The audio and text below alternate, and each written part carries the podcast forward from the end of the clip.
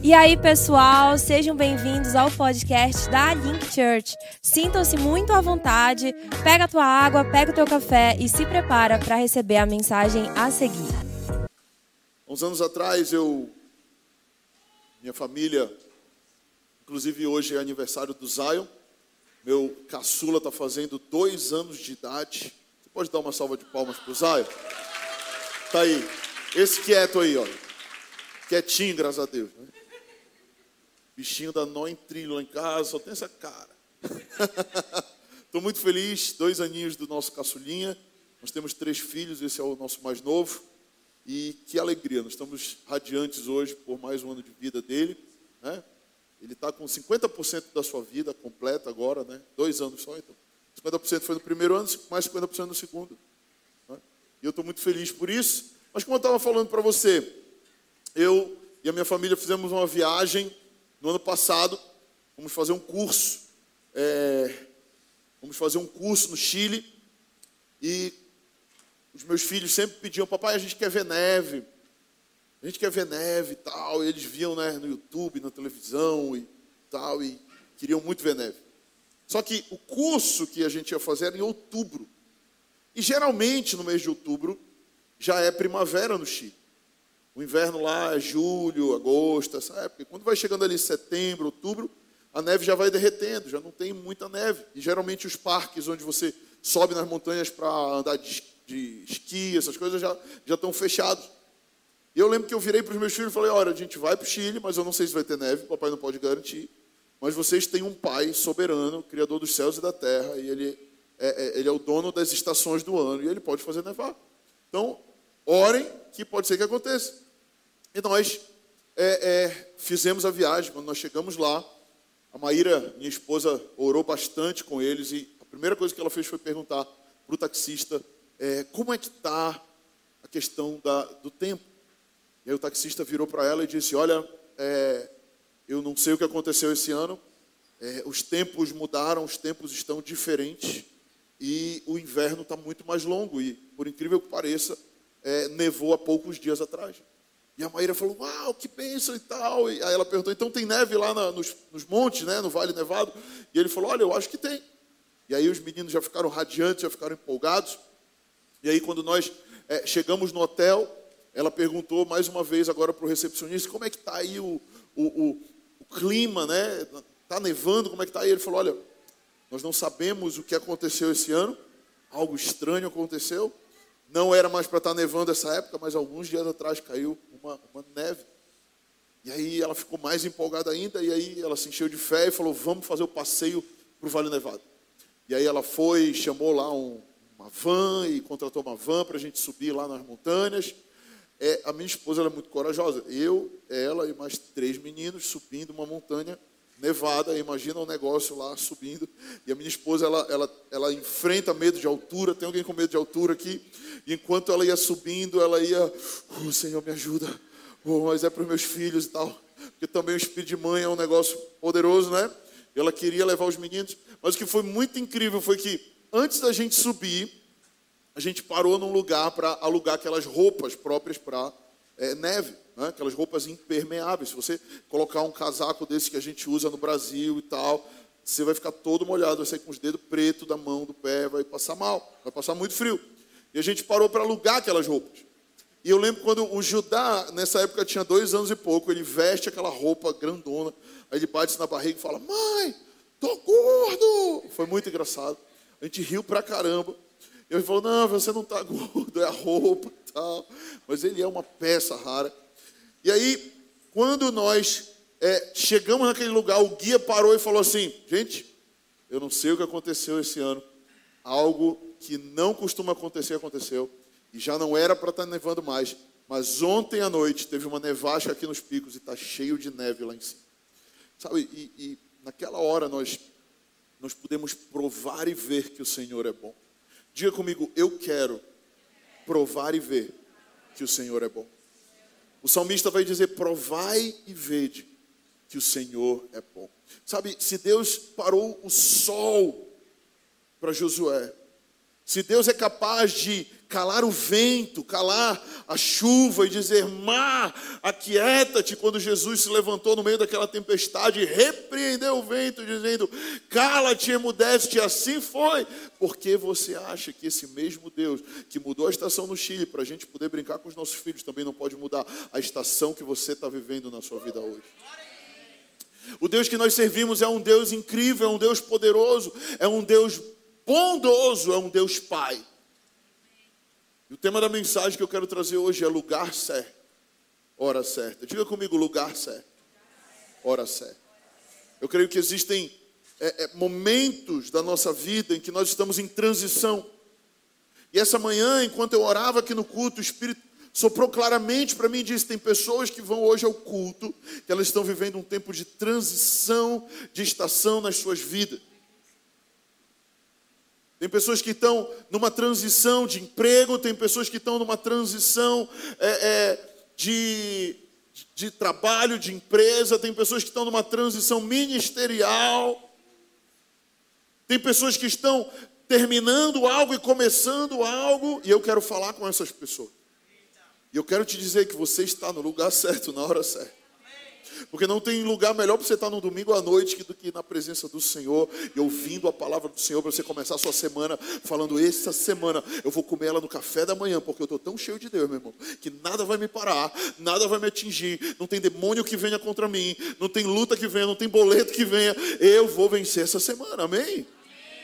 Eu quero iniciar te, te dizendo que lugar certo, hora certa, aponta para também áreas das nossas vidas que eu creio que destravam quando nós estamos nesse lugar certo, nessa hora certa. Talvez você chegou hoje aqui e você esteja com áreas travadas. Talvez você esteja vivendo um tempo da tua vida em que parece que nada acontece, parece que está é, tá meio tenso, está meio difícil. Eu digo que diante de uma transição, ou melhor, toda transição antecede uma crise, ou melhor, toda crise antecede uma transição. Todas as vezes que você vai transicionar e você vai viver uma mudança de estação na sua vida, vem uma crise. Talvez você está em crise. E muitas vezes eu entro em crise. Porque quando eu entro em crise, eu já sei, Deus está transicionando na minha vida uma estação. Deus está transicionando na minha vida um tempo, um momento e talvez um lugar. Sabe, tem uma frase que eu repito muitas vezes aqui: é que o melhor lugar para você estar é no centro da vontade de Deus. Deus tem uma vontade que é boa, Deus tem uma vontade que é agradável e uma vontade que é perfeita para a minha vida e para a tua vida. A pergunta é: será que eu estou no lugar certo? Será que eu estou na hora certa para que se manifeste na minha vida a boa, perfeita e agradável vontade de Deus? Será que eu estou me colocando no lugar que Deus deseja que eu esteja? Porque eu realmente creio que o lugar certo e a hora certa vão destravar áreas na minha vida e na tua vida. Lá em Salmos, no capítulo 1, nós vamos ver que o justo, ele é como uma árvore plantada, diga comigo, plantada junto à corrente das águas e na estação correta ela dá o fruto. Isso significa que existe um lugar onde você é plantado e existe uma estação ou um tempo em que você dá fruto. Eu vou ler para você, se você está com a sua Bíblia, acompanha comigo. É o primeiro salmo, Salmo 1, do 1 ao 3, diz: Bem-aventurado o homem que não anda no conselho dos ímpios. Quem são os ímpios? Aqueles que não creem no Senhor. Não se detém no caminho dos pecadores e nem se assenta na roda dos escarnecedores. Você precisa sentar na roda dos esclarecedores, não dos escarnecedores. Antes o seu prazer está na lei do Senhor e, a, e na sua lei medita de dia e de noite e ele é como uma árvore plantada junto à corrente das águas, que no devido tempo, diga comigo, tempo, dá o seu fruto, e cuja folhagem não murcha, e tudo quanto ele faz será bem sucedido. O salmista aqui ele é muito claro em mostrar que existe um lugar e um tempo. Existe um lugar e ele é muito claro aqui em dizer, olha, essa árvore ela está plantada. E o que é interessante é que ele começa dizendo bem-aventurado, ou seja, feliz, né? Antes ele medita, o seu prazer está na lei do Senhor e ele medita nessa lei de dia e de noite. Isso significa que ele tem prazer na palavra, ele está plantado na palavra. A palavra para ele tem sabor de mel. Ela é saborosa, ela é doce para ele. Então, quando ele entende que Deus ele é palavra, mas Deus também é espírito, e a corrente das águas que fala aqui em Salmos aponta para o mover do espírito. Ou seja, ele medita na palavra de dia e de noite, mas ele está plantado no mover do Espírito. Nós precisamos viver um cristianismo equilibrado. Existem aqueles cristãos que eles são os cristãos só da palavra, você já viu?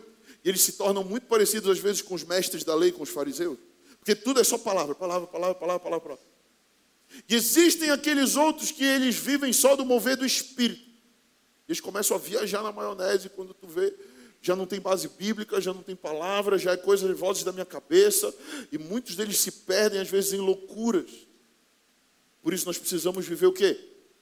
Um equilíbrio entre palavra e espírito. É estar plantado junto ao ribeiro das águas, onde as águas do espírito fluem na minha vida, mas eu não abro mão de meditar na palavra de dia e de noite. Amém? Quem está entendendo até aqui? Faz sentido o que eu estou te falando?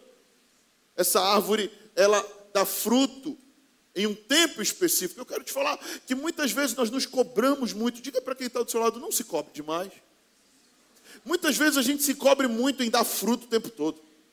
Mas quando você vai analisar a natureza, as árvores elas não passam o ano todo dando fruto. Existem tempos em que eu frutifico e existem tempos que eu me fortaleço para eu frutificar de novo na próxima estação. E talvez você está vivendo um tempo na tua vida em que você não está frutificando e você está se culpando. E não está acontecendo muita coisa, você está falando, tem alguma coisa errada na minha vida. Deus me esqueceu, Deus me abandonou, Deus é, é, me deixou lá para trás na lista de prioridades dele. Não, não, não, não. Deus não te esqueceu, Deus não te deixou lá para trás. Só que talvez seja um tempo agora de não de estar tá frutificando, mas de esperar a próxima estação de frutos. Eu creio que existem tempos em que nós estamos vivendo uma aceleração e muita coisa está acontecendo na nossa vida. E você olha e você fala, cara, Deus está fazendo algo incrível. Já aconteceu isso com você? Você está vivendo um tempo em que parece que as portas se abriram e há um mover de Deus e as coisas estão acontecendo e você fica empolgado porque muita coisa está acontecendo, mas depois parece que passou esse tempo e você ficou, o que, que aconteceu? Poxa, eu quero voltar para aquele tempo. Eu quero voltar para aquela, aquela época do passado. Diga para quem está do seu lado: o passado passou. Você precisa agora olhar para frente e ver onde Deus quer te frutificar, como Deus quer te frutificar, porque árvore nenhuma passa o ano todo dando fruto. E se você de alguma forma não está vivendo frutos que você espera que aconteçam, está tudo bem. Talvez Deus só está te preparando para a próxima estação, onde vão vir frutos melhores, mais saborosos, mais doces, mais carnudos. Amém. Você crê nisso? Eu gosto muito da analogia do surfista. Eu não sei quantos aqui já surfaram ou surfam, ou pelo menos surfa pelo canal off, assistindo o off lá. Né? E, e, eu gosto daquele canal, eu boto às vezes, fico vendo os caras lá. Uhul! Eu nunca surfei, mas eu acho lindo, eu acho bacana, tinha vontade de aprender, mas nunca tive oportunidade. Mas o surfista, ele sobe na prancha e ele fica lá o quê? Esperando uma onda vir, né? Ele fica esperando a onda perfeita. Existem é, é, fora do Brasil e as estações, é, é as etapas de surf mundial e, e, e, tem também aquela outra, aquele outro estilo de surf que são os Mavericks, que eles surfam aquelas mega ondas. Quem já viu aquilo? Eu lembro que o meu avô tem uma casa em Mosqueiro e lá na, num dos quartos da casa tem uma foto. Eu lembro quando era criança, eu olhava aquela foto com aquela onda e um cara pequenino lá e uma onda gigantesca, mano. E eu vi aquela foto e eu, eu perguntava ao meu vovô: Isso aqui é uma pintura ou é uma foto? Meu avô: Não, filho, isso é uma foto. Esse cara, ele foi o campeão mundial da maior onda do mundo. Eu, eu comprei, sei lá onde, quando eu viajei, e eu emoldurei e botei aqui, que eu achei muito bacana. E eu cresci vendo aquela foto, aquela mega onda, aquele cara pequenino lá. E muitas vezes eu sonhava. Eu não sei se aquela imagem gerou em mim, mas eu creio que era muito mais algo profético. Eu sonhava que eu estava em Mosqueiro quando era criança. Isso era um sonho muito repetitivo. E eu sonhava que eu estava lá, e do nada vinha uma onda gigante gigantesca. Eu ficava, meu Deus, essa onda vai me engolir. Eu saía correndo para casa e vinha onda. Alguém já sonhou algo parecido com isso aqui? Ok, é, é profético para mim mesmo. Ninguém sonhou. E, e, e, eu creio, e anos atrás o Senhor falou: Sabe por que você sonhava repetidamente com essa onda? Porque eu tenho uma onda para você surfar. A onda do meu espírito. Ela vai te engolir, ela vai te levar para lugares que você não sabe aonde eu vou te levar, ou o que eu vou fazer na tua vida. Você crê nisso? Mas nós queremos só viver de uma onda. E a gente pula uma prancha. Uhul! E a gente quer é, surfar aquela onda. Só que aquela onda, ela vai terminar lá na praia. E se eu quero uma nova onda, eu preciso pegar de novo a minha prancha, botar embaixo aqui do meu sovaco, igual a Bíblia que você pode. E aí você vai lá e você pula e você vai ter que subir na onda e você vai ter que ficar agora lá na marolinha agora, ó, só esperando próxima onda. Mas eu quero te falar, se você já surfou um mover, Deus tem um novo mover para a tua vida. Deus tem uma nova onda. Deus tem um novo lugar e uma nova hora para se mover na tua vida. Mas nós precisamos nos posicionar e discernir. Diga comigo, posicionamento e discernimento são chave para nós avançarmos como cristãos. Amém?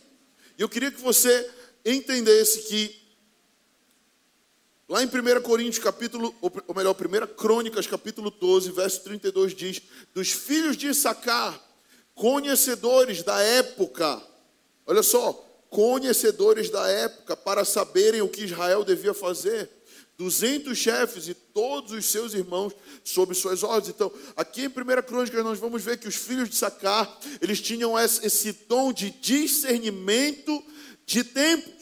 Porque eu posso estar no lugar certo, mas se eu não discernir o tempo, eu vou ficar esperando um tempo de frutificação enquanto é um tempo de preparação. E o contrário também é proporcional. Às vezes eu estou querendo um tempo de preparação e Deus está falando, frutifica, está na hora de, de, botar a mão no arado, está na hora de fazer, está na hora de conquistar. E você está, ah não, mas eu quero agora aprender. E não é tempo de aprender, é tempo de fazer. Então, discernir o tempo da minha vida é chave. Amém? Discernir o lugar também é chave. Às vezes demora muito tempo para acontecer algo de repente. Quantos já ouviram essa frase que eu sempre falo por aqui? Às vezes Deus demora muito tempo para fazer algo de repente na sua vida. Amém? E eu queria que você abrisse sua Bíblia em João capítulo 20.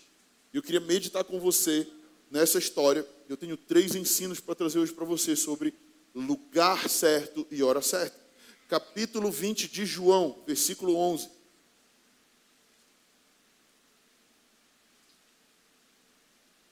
Vinte, onze. Vamos ler, vocês acharam? Quem achou, diga achei. Quem não achou, diga link. School. Maria, entretanto, acharam mesmo? Maria, entretanto, permanecia junto à entrada do túmulo, chorando. Maria, entretanto, o quê? Permanecia junto à entrada do túmulo chorando. Enquanto chorava, abaixou-se olhou para dentro do túmulo e viu dois anjos vestidos de branco, sentados onde o corpo de Jesus fora posto, um à cabeceira e outro aos pés. Então eles lhe perguntaram: mulher, por que choras? Ela lhe respondeu: Porque levaram o meu senhor e não sei onde o puseram. Tendo dito isto, voltou-se para trás e viu Jesus em pé, mas não reconheceu que era Jesus. Diga, não reconheceu. Perguntou-lhe Jesus: Mulher, por que choras? A quem procuras? Ela, supondo ser ele o jardineiro, respondeu: Senhor, se tu o tiraste, dize-me onde o puseste, e eu o levarei. Disse-lhe Jesus: Maria. Ela, voltando-se, lhe disse em hebraico: Rabone, que quer dizer mestre. O texto que nós acabamos de ler retrata exatamente uma pessoa que está no lugar certo e na hora certa. Eu queria trazer para você três coisas que aconteceram ou que acontecem quando nós estamos nesse lugar e nessa hora. E a primeira é que quando estamos no lugar certo, o fim pode ser um novo começo. O fim pode ser um novo começo. Maria Madalena, que era essa Maria que o texto está falando, estava indo embalsamar o corpo de Jesus e prestar reverência ao Mestre. Sua expectativa era encontrá-lo morto, era encontrar o corpo de Jesus, ela só queria prestar honra ao corpo, embalsamar e fazer aquilo que os judeus faziam. Mas ela teve uma surpresa. A morte de Jesus para os discípulos era o fim de uma fé que havia sido alimentada por três anos. Quando Jesus morreu, os discípulos ficaram atônitos, os discípulos ficaram totalmente desacreditados. E olha que Jesus havia falado várias vezes o que iria acontecer, mas eles não entendiam aquilo que Jesus falava espiritualmente. E naquele momento, quando Jesus morre, os discípulos ficam totalmente desacreditados. Alguns voltam aos seus ofícios de pescador, outros vão fazer outras coisas, e a Bíblia diz que os discípulos se dispersam. Mas aquela mulher, ela se recusa a ir embora e ela volta para aquele lugar. Porque de alguma forma ela queria honrar o Senhor, ela queria honrar o corpo do Senhor. E muitas vezes, querido, nós estamos achando que algo na nossa vida terminou. Muitas vezes nós estamos achando que algo na nossa vida acabou, enquanto que é somente uma oportunidade de recomeço. Muitas vezes nós olhamos e falamos, cara, meu negócio já era não tem mais como e está falido e acabou para mim. Eu lembro da minha história, quando eu olho para os meus pais, quando eu olho para as minhas irmãs, eu vejo quando meu pai tinha 38 anos, a empresa, as empresas que ele tinha quebraram, ele estava muito mal financeiramente, eles estavam separando ele e minha mãe, ele teve uma filha fora do casamento, foi toda uma, uma confusão na nossa família. Eu estava totalmente, eu, eu, eu, era um garoto de 14 anos que foi criado com tudo que eu tinha. É, de bom financeiramente, mas sem a presença do meu pai, eu vendo a guerra entre meu pai e minha mãe, e eu de alguma forma tentando ajudá-los, mas foi naquele contexto onde a gente olhou para a nossa vida, onde eu com 15 anos olhei para a minha vida e falei, cara, o que, que tem de bom para mim no futuro? Onde a minha irmã Verena se olhava para a sua vida e, e não via nada de bom. Onde os meus pais certamente estavam totalmente perdidos, foi nesse contexto que nós achamos que era o final, foi aí que Jesus entrou na nossa vida. Foi exatamente nesse momento que Jesus entrou. Sabe por quê? Porque Jesus ele ama entrar naqueles momentos da nossa vida quando a gente diz: "Acabou, não tem mais jeito, não tem mais volta. É aqui é ponto final". Ele falou: é "Ponto final nada, é só uma vírgula. Eu ainda tenho história para você. Eu ainda tenho coisas para fazer. Aquilo que você acha que é o fim é só um novo começo". Amém, igreja. Eu quero profetizar sobre a tua vida. Eu não sei o que você está passando, eu não sei qual é o teu contexto, mas eu quero te dizer: os discípulos estavam inquietos, perturbados e desacreditados, mas naquele momento, Jesus aparece. Naquele momento, Jesus vem e ele muda tudo. Sabe, eu queria te dizer que nós precisamos pedir graça de Deus sabedoria para nós analisarmos as tragédias, as dores que enfrentamos, as adversidades, não como essas coisas, mas como oportunidades de um novo aprendizado. Como oportunidades de um impulsionamento, de uma nova etapa nas nossas vidas. Será que quando você olha para o seu contexto, para a sua vida, você vê as coisas desmoronando, as coisas ruins, como é que você encara isso? Será que você entra no buraco E como Lucas disse, você é, começa a, a, jogar água no poço e você começa a realmente desacreditar e falar: ah, eu, eu, abro mão da minha vida, eu já não quero mais saber de mais nada, eu vou chutar o balde, eu vou chutar o pau da barraca, como diz, né, eu não quero mais saber de nada. Ou será que de alguma forma você vai ao Senhor e fala: Senhor, eu sei que está difícil, eu sei que está doloroso, mas o que eu posso aprender com isso? O que o Senhor quer me ensinar com todas essas dificuldades que eu estou enfrentando, com todas essas dores, traições, lutas ou guerras que eu estou enfrentando? O que o Senhor tem para mim? Porque eu quero te dizer, Ele ainda tem algo bom para você.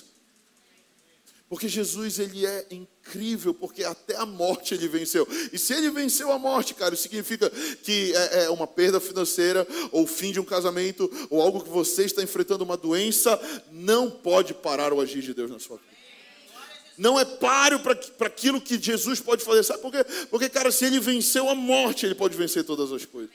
Amém, igreja?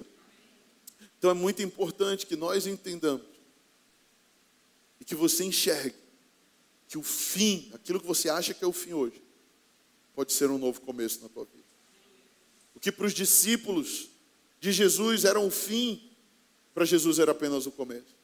Para eles, Jesus tinha morrido, o cristianismo acabou ali, a fé deles no Messias acabou ali, mas era o começo de uma nova aliança, a aliança da graça de Deus. Era o final do tempo da lei e agora é o início da salvação pela graça. Agora é o início do amor de Deus sendo disponível para toda a carne. Sabe, é o fim de uma era, mas é o começo da igreja também, da igreja que nós vemos há dois mil anos triunfando, que nós estamos aqui hoje em nome dessa igreja que Jesus começou lá atrás. Para muitos era o fim, mas é, para os discípulos era o fim, mas para Jesus era o começo do sacerdócio universal do empoderamento de cada cristão, de que não, nós não somos mais apenas leigos que sentam para ouvir, mas nós ouvimos, aprendemos, o próprio Espírito nos ensina para a gente ir lá fora fazer diferença da vida de pessoas. Sabe, é, é, é esse ponto que você precisa entender, que para os discípulos era o fim, mas para Jesus era o começo do mover do Espírito Santo. E era a partir daquela morte, daquela ressurreição, que o Espírito do Senhor seria derramado sobre toda a carne todos seriam cheios do Espírito. E hoje o Espírito Santo está disponível para mim e para você. E hoje o Espírito Santo libera dons para nós. E o Espírito Santo nos capacita. E, e, por mais que hoje você esteja talvez enfrentando luta, dor, tristeza, transição, o Senhor ele insiste em dizer: Eu estou com você. E eu não só estou com você, como eu estou em você. E eu estou sobre você através do meu Espírito Santo. Amém? Então aquilo que era o fim se tornou começo. Segundo lugar, quando você está no lugar certo, na hora certa, você não deve se preocupar com aquilo que você não pode fazer. Diga para quem está do seu lado: aquilo que você não pode fazer, não se preocupe. Muitas vezes nós estamos preocupados com coisas que nós não somos capazes de resolver. Evangelista Marcos vai retratar o mesmo texto que nós lemos, e ele vai dizer que quando as mulheres saíram de madrugada para embalsamar o corpo de Jesus durante todo o caminho, elas conversavam sobre como elas tirariam a pedra, como elas removeriam a pedra do sepulcro para elas terem acesso ao sepulcro. Quantas vezes nós estamos preocupados com coisas que nem vão suceder, com coisas que nem vão acontecer? Você sabia que os estudiosos dizem que a maioria das nossas preocupações elas nem vão rolar? Elas estavam o caminho todo. Como é que a gente vai tirar a pedra? Como é que a gente vai tirar a pedra? Chegaram lá, a pedra já estava removida, nem o corpo estava lá. Preocupação é justamente isso. A pré fala de algo antecipado. Ocupação, você se ocupar, é você estar tá ocupando a sua mente com algo desnecessário. E muitas vezes a ansiedade gera isso. A gente fica ansioso. Puxa, será que vai dar? Será que vai acontecer isso? Será que vai acontecer aquilo? Será que eu vou passar na prova? Será que vai dar certo? Será que não vai? Tem gente na hora da prova trava, porque está tão preocupado. Maíra, minha esposa, foi concurseira por alguns anos, até ela passar no concurso. E às vezes eu orava por ela e ela carregava muita insegurança, muita dificuldade na hora da prova. E eu chegava com ela e falava, amor, já está tudo dentro de você. Você já estudou tudo que você precisava.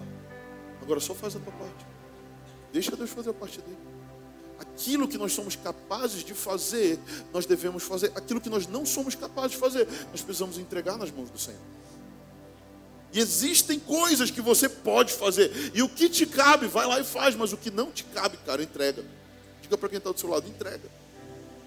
Só que muitas vezes nós queremos tanto ter o controle, sim ou não? Que a gente quer que as coisas sejam exatamente do jeito que a gente quer que elas sejam. Cara, abre mão do controle. Entrega o controle nas mãos do Senhor e diz: Olha, Senhor, minha vida ela é realmente tua daqui em diante. Eu abro mão do controle, eu abro mão de ser como eu quero, do jeito que eu quero. A partir de agora é da tua forma. Eu vou me submeter à tua vontade, porque eu declaro que eu confio em ti.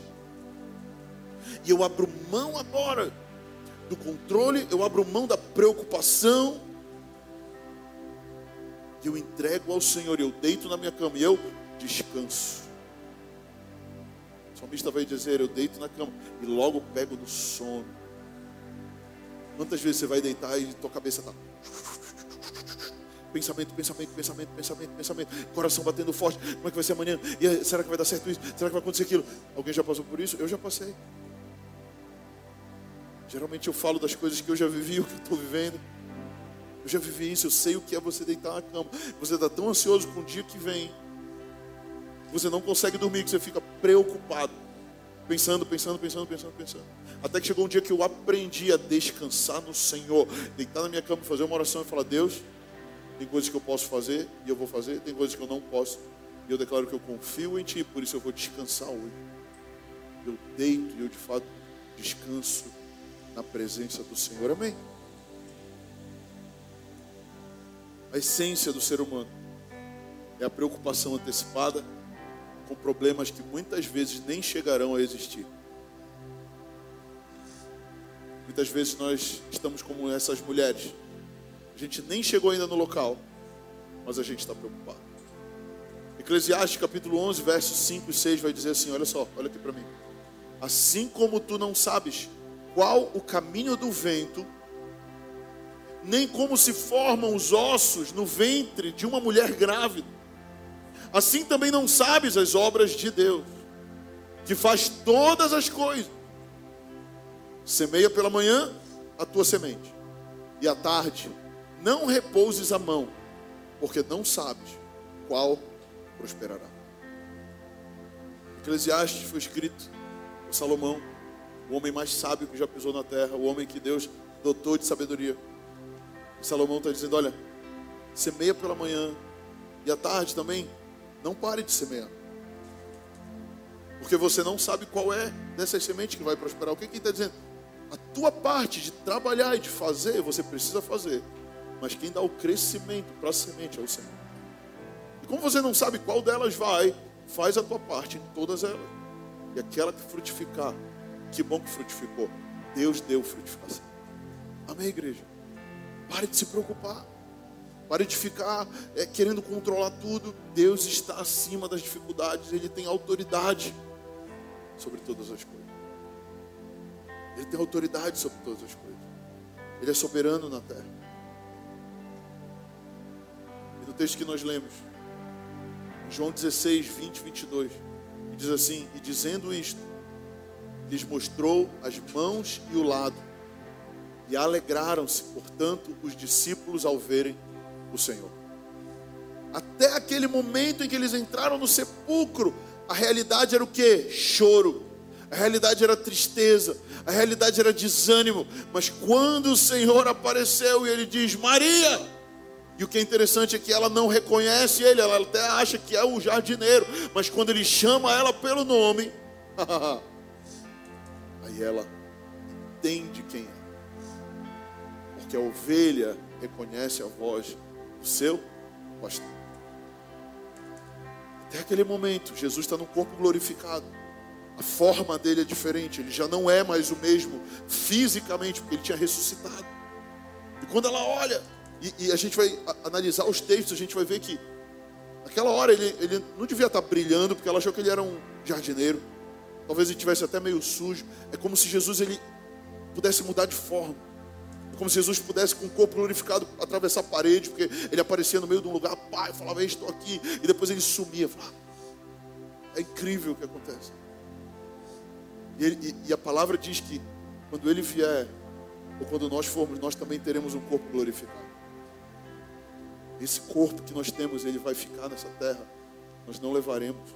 Você pode malhar, carregar a no supino, vai ficar aí, velho. Traça vai comer. Todos nós vamos para o buraco. Mas aqueles que creem, alô, alô, alô. Aqueles que creem, aqueles que creem, terão um corpo glorificado. Aquilo que era morte se torna vida, porque Jesus é caminho, é verdade e é vida. Onde Jesus entra, a vida entra. Onde Jesus vai, a vida vai. Aquilo que era choro se torna alegria. E último lugar, quando você está no lugar certo e na hora certa, você espera o Senhor se manifestar. Diga comigo, espere. Vamos lá, só quem está vivo, espere. Espere o Senhor se manifestar. Em João 20, 11, diz que todas voltaram. Elas chegaram até o túmulo. Ah, não tem corpo nenhum? Bora embora. Foram embora. Mas uma permaneceu. Maria permaneceu mesmo com o túmulo vazio. O que isso mostra? Que muitos cristãos, quando a calo aperta, eles fogem. Quando as dificuldades vêm, eles dizem: Jesus, obrigado, foi tão bom te conhecer enquanto estava tudo bem. Mas agora que o calo apertou, agora que as coisas estão mais difíceis, deixa eu voltar lá para onde eu estava. Fui. Maria não. Mesmo na dor, mesmo no pranto, mesmo no choro, ela permanece dentro de um túmulo, cara. Sabe o que significa? Maria estava disposta a ir para túmulos com Jesus. Ela estava disposta a morrer com Jesus, porque ela amava tanto Jesus. Que ela se recusava sair daquele lugar. Ela se recusava voltar para a velha vida. Ela se recusava voltar para o passado dela, mesmo tendo desilusão. E o Senhor pergunta para mim e para você: e se eu não fizer tudo aquilo que você está pedindo para eu fazer para você, você vai permanecer me amando? Ou você só me procura por aquilo que eu posso dar para você? O verdadeiro Evangelho é o Evangelho onde eu não sou o centro, mas Jesus é o centro. O verdadeiro Evangelho não é um Deus querendo satisfazer todas as minhas necessidades, mas é um ser, criatura, querendo satisfazer todas as vontades do seu Senhor. Esse Jesus está aqui, Ele te ama, Ele te escolheu e Ele diz: permanece na tua posição. Já viu aqueles filmes de guerra? Todo mundo enfileirado, o cara chega, posição! E posicionando para a guerra. Posição, não recuem! Aí tá vindo uma tropa, mano, na direção dos caras, o cara se tremendo. Não recuem. Tô me empolgando hoje aqui. Acho que tô vendo muito filme. Mas eu quero te falar. Não abra mão da sua posição. Pessoas vão se levantar contra você. Pessoas vão dizer que você é besta. Que, ter, que andar com Jesus não é legal. Tá vendo só onde você foi se meter? Link Church, você aceita. Quê? Você é doidíssimo, sai daí. Você vai ouvir muitas coisas nesse sentido. Pessoas vão levantar contra você. Nos teus piores momentos, os teus melhor, alguns dos teus melhores amigos talvez te abandonem. Porque nos, são os nossos piores momentos que nós vemos quem realmente são os nossos amigos. Eu lembro que enquanto eu estava com um carrinho legal, dinheiro do bolso, estava aqui nas boates, que olha, era New York, Casablanca, frequentei todas essas aqui nessa mesma rua. Deus é, é, ele tem um senso de humor incrível. Ele me bota para pastorear uma igreja bem na frente onde eu pulava aí, dançava na caixa de som. eu era desse. Fazia onda, uma muita. Jesus é irônico demais. E ele me colocou aqui, eu acho que é para eu olhar e falar: Olha de onde eu te tirei. De uma cicatriz aqui de um pau que eu caí numa vez numa festa. O cara mordeu aqui, mano. Eu bati a cabeça dele no chão. Não, não quero nem entrar em detalhes, mas o cara mordeu aqui puxou um pedaço, saiu sangrando aqui. E até hoje tem uma marca no meu braço. Eu, um dia desse pensei, poxa, nunca saiu essa marca. O Senhor falou, eu deixei essa marca. Para você lembrar da podridão que eu te tirei. Para você lembrar dos lugares escuros que eu te tirei. Sabe, esse é o nosso Jesus. Ele é um Deus que ama os perdidos. Ele é um Deus que fala, Maria, Maria. E ela responde, mestre, porque ela reconhece a voz do seu pastor. Eu vejo Jesus hoje aqui chamando alguns, Gabriela, Tiago, Hernan, Jurandir. Acho que esse nome é meio improvável, né? Rafael! Ah, ah, peraí, quem é que está me chamando? Não, pastor Vitor me chamou? Não, não, não. Pastor Vitor não chama ninguém. Quem chama pessoas aqui é Jesus Cristo de Nazaré. E ele está levantando os seus trabalhadores. Desde 2007. Ele é fiel. Ele é bom. Ele vai te chamar pelo teu nome. Quando você ouvir a voz dele, só faça uma coisa. Pergunte, mestre, o que queres de mim? Amém? Fica de pé. Dá uma salva de palmas para Jesus. Vamos lá, bem forte.